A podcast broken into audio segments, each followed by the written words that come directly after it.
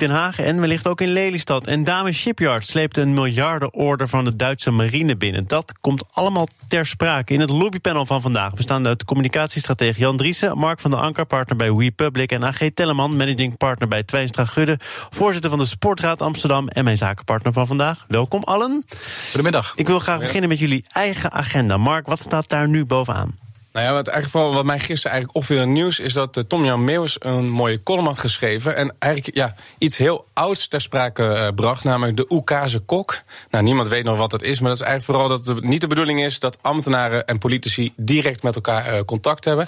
En eigenlijk naar aanleiding naar de hele, het hele debakel rondom de Belastingdienst... het aftreden van staatssecretaris Snel, discussie over een vertrekkende topambtenaar... die wellicht gemeentesecretaris wordt bij de gemeente Den Haag...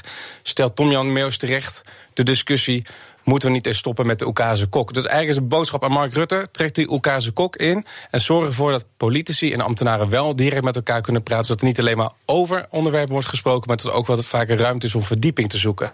Dus Meeuwis neemt stelling in. Dat kan ik natuurlijk ook vragen aan de panelleden hier aan de andere kant van de tafel, met de politieke ervaring ook, zo her en der. We leven niet meer in de vorige eeuw en journalisten kunnen via LinkedIn en social media en alle andere wegen direct wel met die ambtenaren contact opnemen. Dat was natuurlijk in de vorige eeuw een stuk lastiger.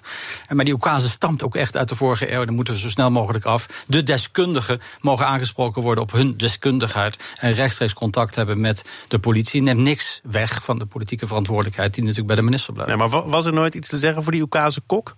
In een andere tijd uh, natuurlijk wel, omdat uh, dan die ministeriële verantwoordelijkheid in gevaar zou kunnen komen. Maar in een tijd van openheid en transparantie, waar alle deuren en ramen open gaan, ook bij het bedrijfsleven, is het heel gek om te zeggen: in de politiek moet dat gesloten blijven. Is ook onhoudbaar. Maar is het ook een fictie dat die deuren nu gesloten zijn? Nee, natuurlijk niet, want ik zei het al, via LinkedIn, ook ik, wordt aan alle kanten gevraagd. Ambtenaren worden rechtstreeks benaderd door journalistiek uh, Nederland, via LinkedIn, via social media, voor allerlei kanalen. En het lekt natuurlijk bij, uh, bij de vleet, alles komt naar buiten toe. En dan kun je het maar beter gewoon formaliseren en op een normale manier met elkaar in contact brengen.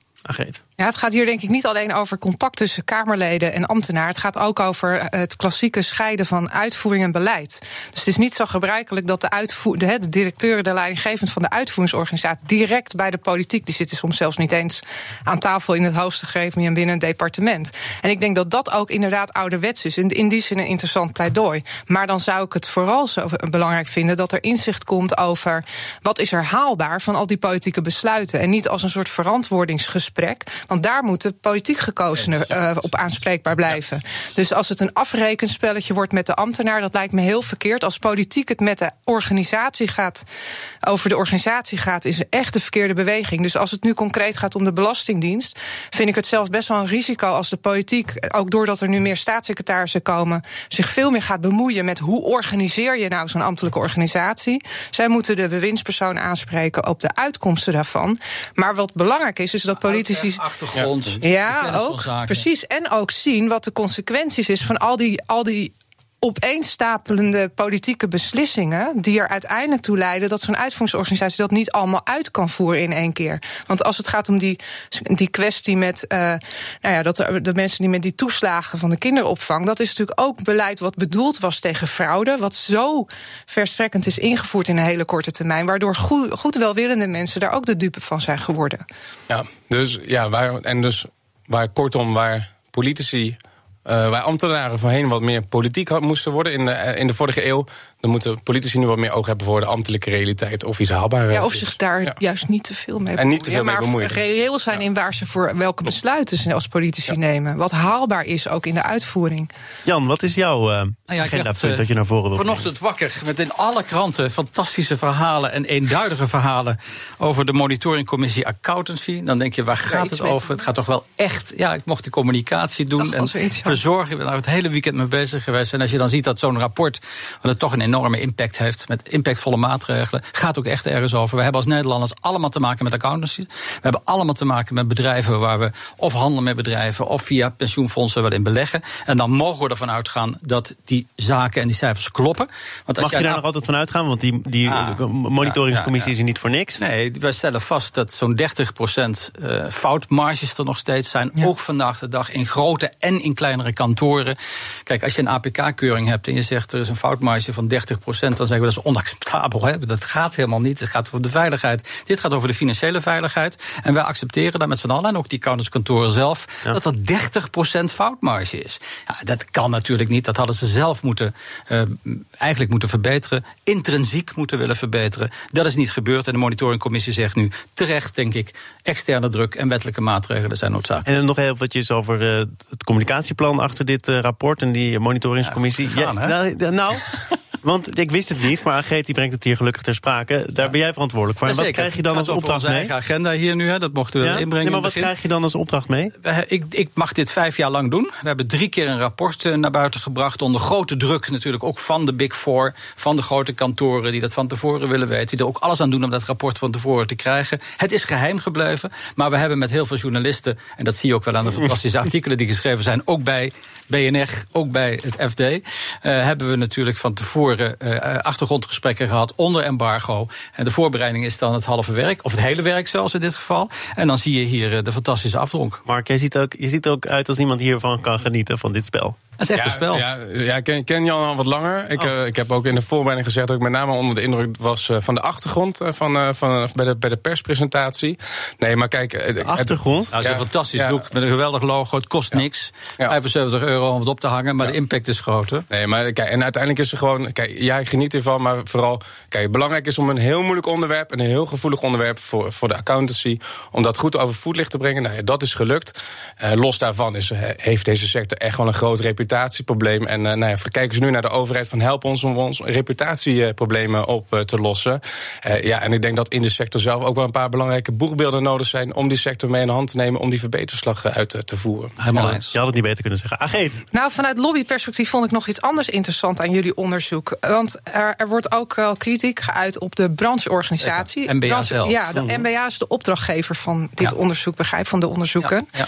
En dat die eigenlijk gedomineerd wordt. En ik denk dat dat voor veel meer sectoren, voor veel meer brancheorganisaties geldt. Dat, dat daar groot de grote spelers vertegenwoordigen dat, die sector. Die ja, dat is wel een groot verschil. Want hier dacht, de Big Four dan?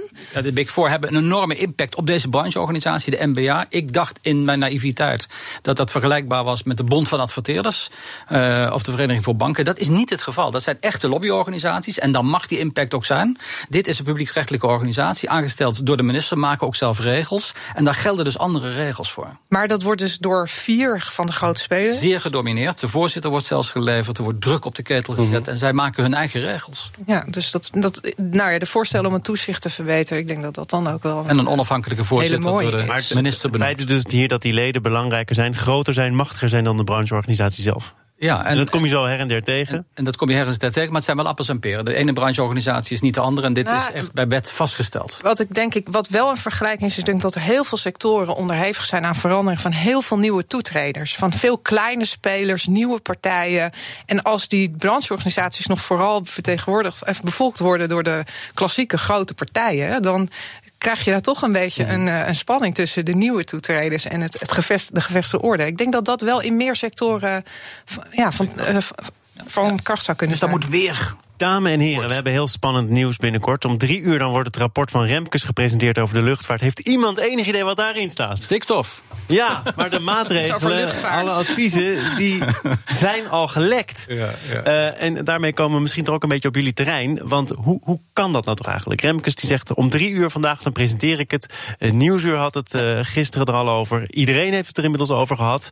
de uitstoot van stikstof moet weer beperkt worden, ook via de luchtvaart. Ja. Mark, welk spel wordt hier dan weer gespeeld?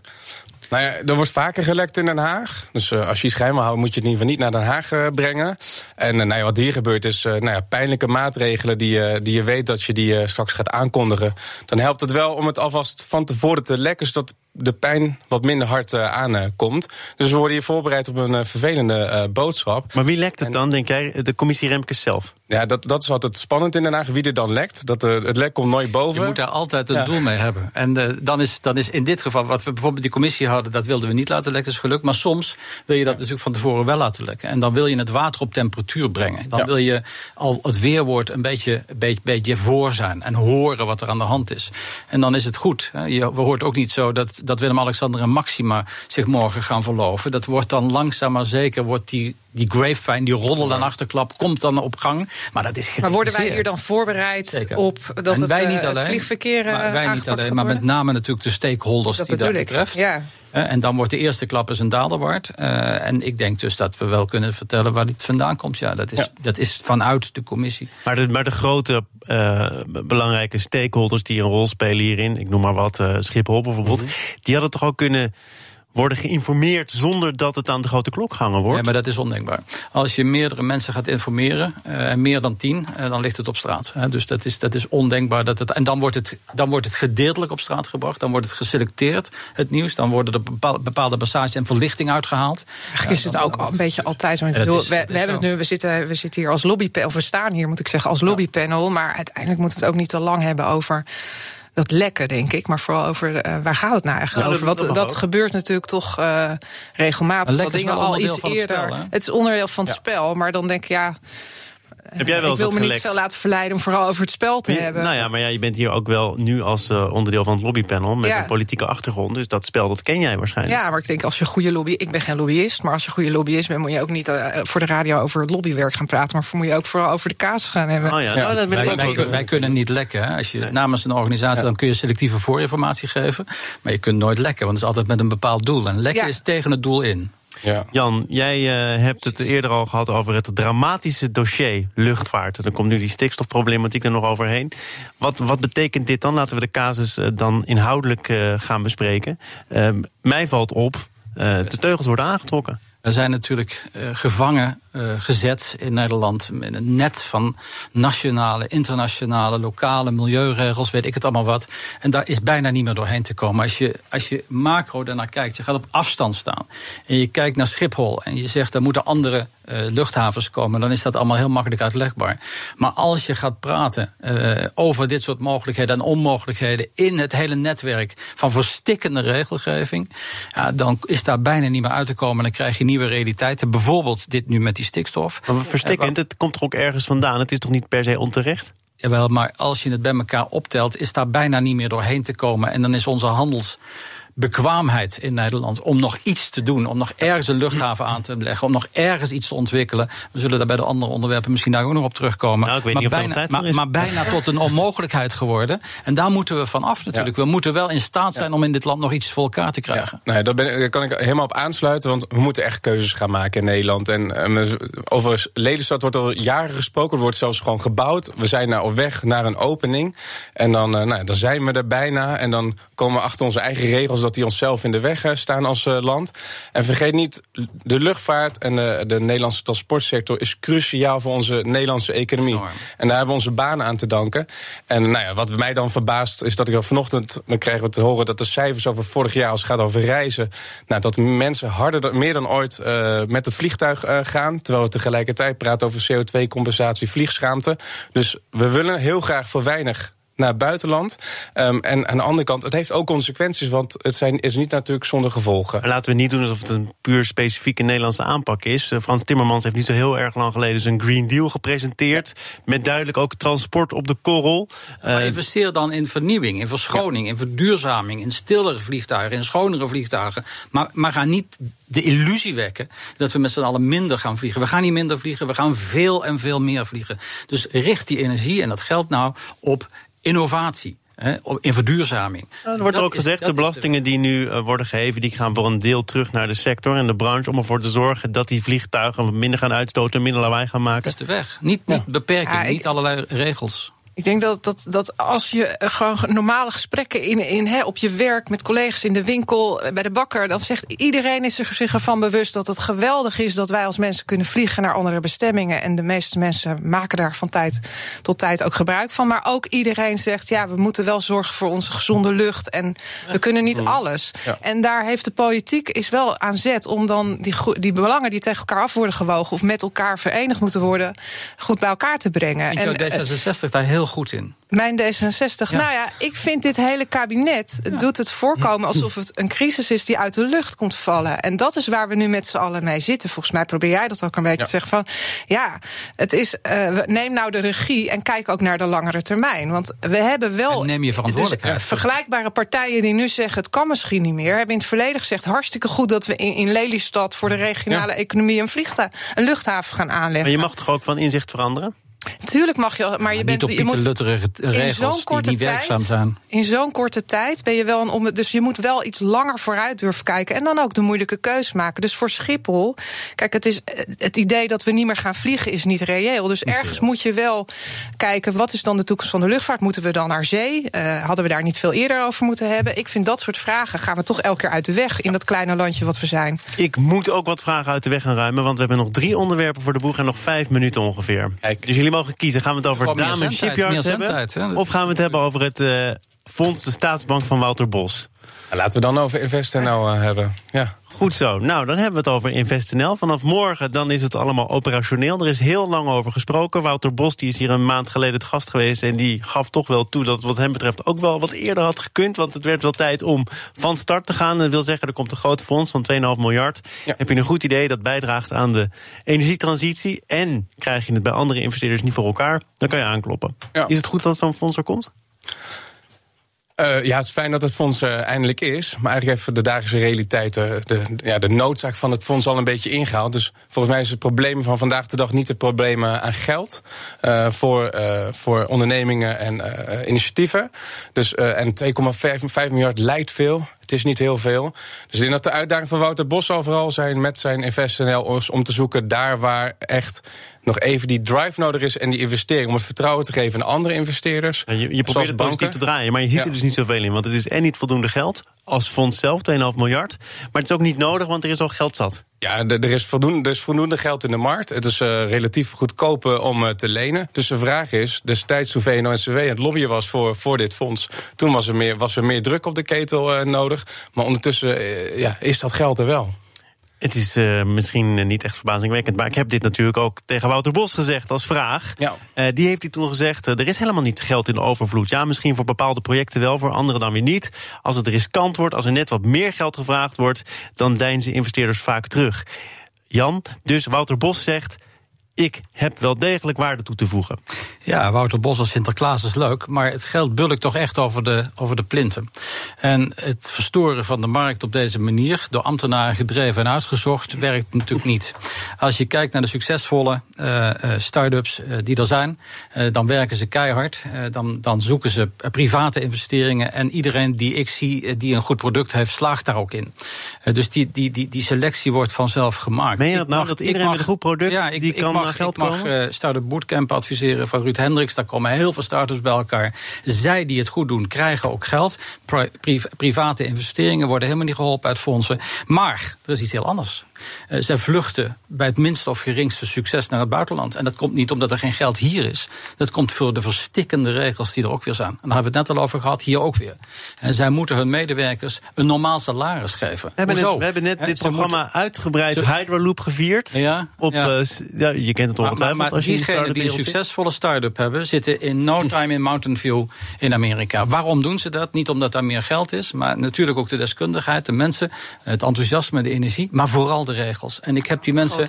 Uh, uh, zij zijn hier in Nederland. als je kijkt naar wat je moet doen... ik heb zelf ook een bedrijf met zes mensen... ik heb één iemand die continu die regels zit in te vullen.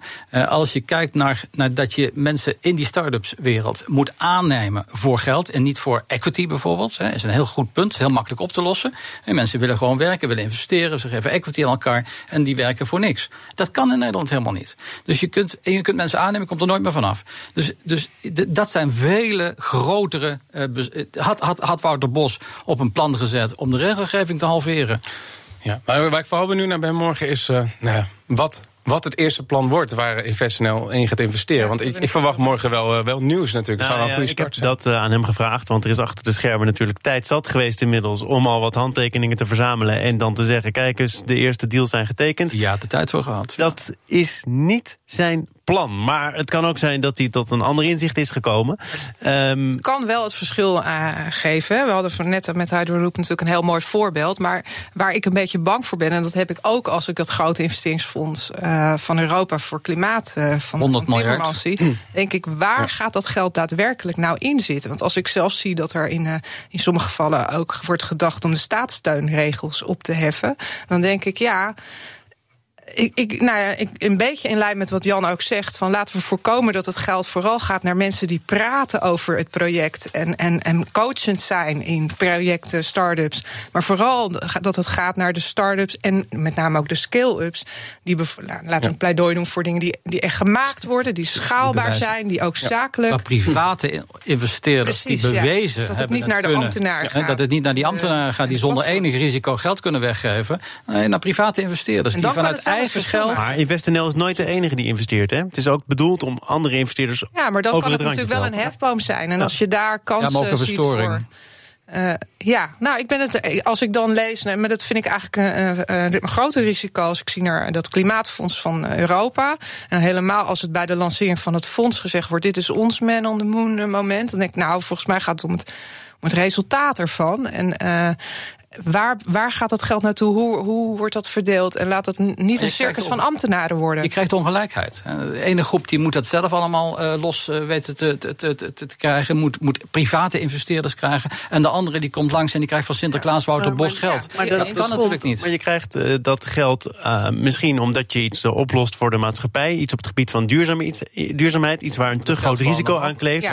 Waarvan je als private investeerder misschien kunt zeggen... dat risico durf ik niet te nemen. En dat neemt de staat dan. Daar is misschien toch ook iets voor te zeggen. Maar dan gaat het alleen om maatschappelijke projecten, begrijp ik? Ja. Nou, het gaat om projecten die uh, de energietransitie versnellen. En dat zou je maar kunnen zeggen is een maatschappelijke schaalbaar. Dus dat zou interessant zijn. Ook als het gaat om, hè, dat zien we ook met Brainport weer... en op het gebied van gezondheid en technologie. Er zijn ontzettend mooie kansen in, bij Nederlandse bedrijven... Enorme. die ja. wereldwijd schaalbaar zijn als ze slagen. En als je daar dan, hè, waar echt een verdienmodel zit... waar goede business case onder zit... ook vanuit een investeringsfonds.